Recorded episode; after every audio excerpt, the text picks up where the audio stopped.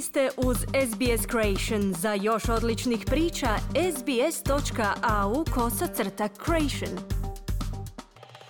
Za radio SBS Ana Solomon govorimo o samitu koji se održao u Sidneju na temu samobojstava i samoranjavanja. 21-godišnja Natasha Swingler je proživjela iskustvo samoozljeđivanja. I probably self-harmed for Nanosila sam si tjelesne ozljede tijekom punih sedam godina, prije no što sam potražila bilo kakav oblik pomoći. Prvotno je to bila školska učiteljica koja je primijetila da nešto sa mnom nije u redu, prisjeća se Nataša. I Melanie Ball iz Nacionalne organizacije za pružanje zdravstvenih usluga NHS Trust u Londonu se također godinama samo ozljeđivala. I self-harmed um, from about the age of seven, um, and that was a, a, very frequent and common occurrence in my life until I was around 19 or 20. Započela sam kada mi je bilo otprilike sedam godina. Samo ozljeđivanje je bilo učestalo sve do moje 20. godine, kazala je Melanie. I Melanie i Nataša su bile sudionice samita održanog 10. studenog u Sidneju, na kojemu se raspravljalo o temi samoozljeđivanja. Na samitu je istaknuto da je stopa samoozljeđivanja u porastu. Samo prošle godine 390 tisuća Australaca je prijavilo namjerno nanošenje tjelesnih ozljeda ili boli na svojem tijelu, od kojih su 270 tisuća njih žene. Profesorica Helen Christensen je direktorica instituta Black Dog u Sidneju.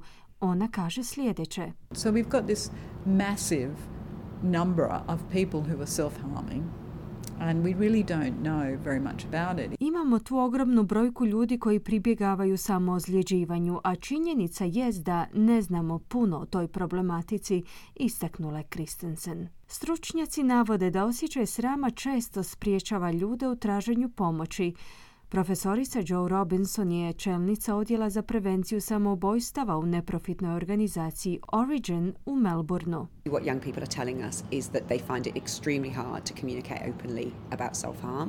Mladi ljudi nam kažu da im je vrlo teško otvoreno komunicirati o temi samoozljeđivanja, kako s odraslim ljudima u njihovim životima, tako i sa stručnjacima. Mladi ljudi se suočavaju sa stigmom te strahom od negativne prosudbe i reakcije drugih na njihovo stanje, zaključila je Robinson. Samo ozljeđivanje je kazneno dijelo u 45 jurisdikcija diljem svijeta i rašireno u zemljama s niskim i srednjim primanjima. Doktorica Dulika Knajp je epidemiologinja na sveučilištu u Bristolu. Ona je provela neko vrijeme u Šrilanki istražujući samozljeđivanje i razgovarajući s tamošnjim mladim ženama. This is almost an okay way of communicating distress, whereas actually communicating it in a verbal form or in any other form is actually not approved of. Verbalna komunikacija ili komunikacija u bilo kojem drugom obliku nije prihvaćena jer žene na Šri Lanki jedva da se čuju ili vide, izjavila je Dolika. Pored ogromnih emocionalnih posljedica, profesor David McDade sa sveučilišta London School of Economics je pred povjerenstvom za produktivnost tijekom samita kazao da podaci upućuju da samoubojstvo i samoozljeđivanje godišnje koštaju australsko gospodarstvo 32 milijarde dolara.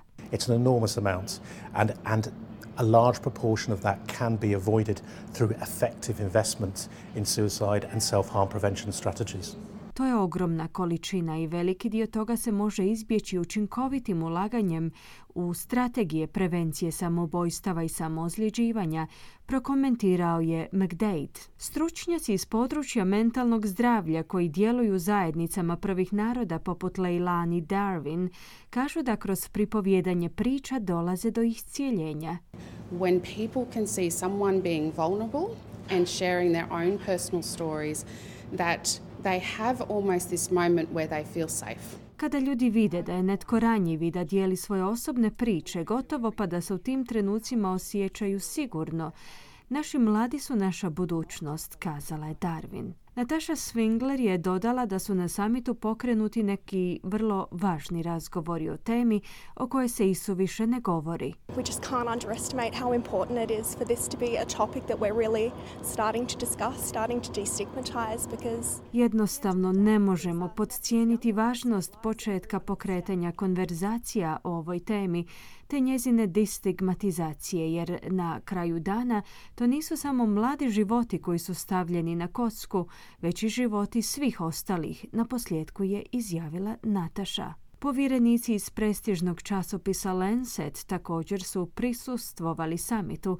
i sada pripremaju izvješće o zaključcima samita. Ako je vama ili nekome koga poznajete potrebna pomoć i podrška, obratite se besplatnoj telefonskoj liniji Lifeline u svakom trenutku na broj 131114. Kliknite like, podijelite, pratite SBS Creation na Facebooku.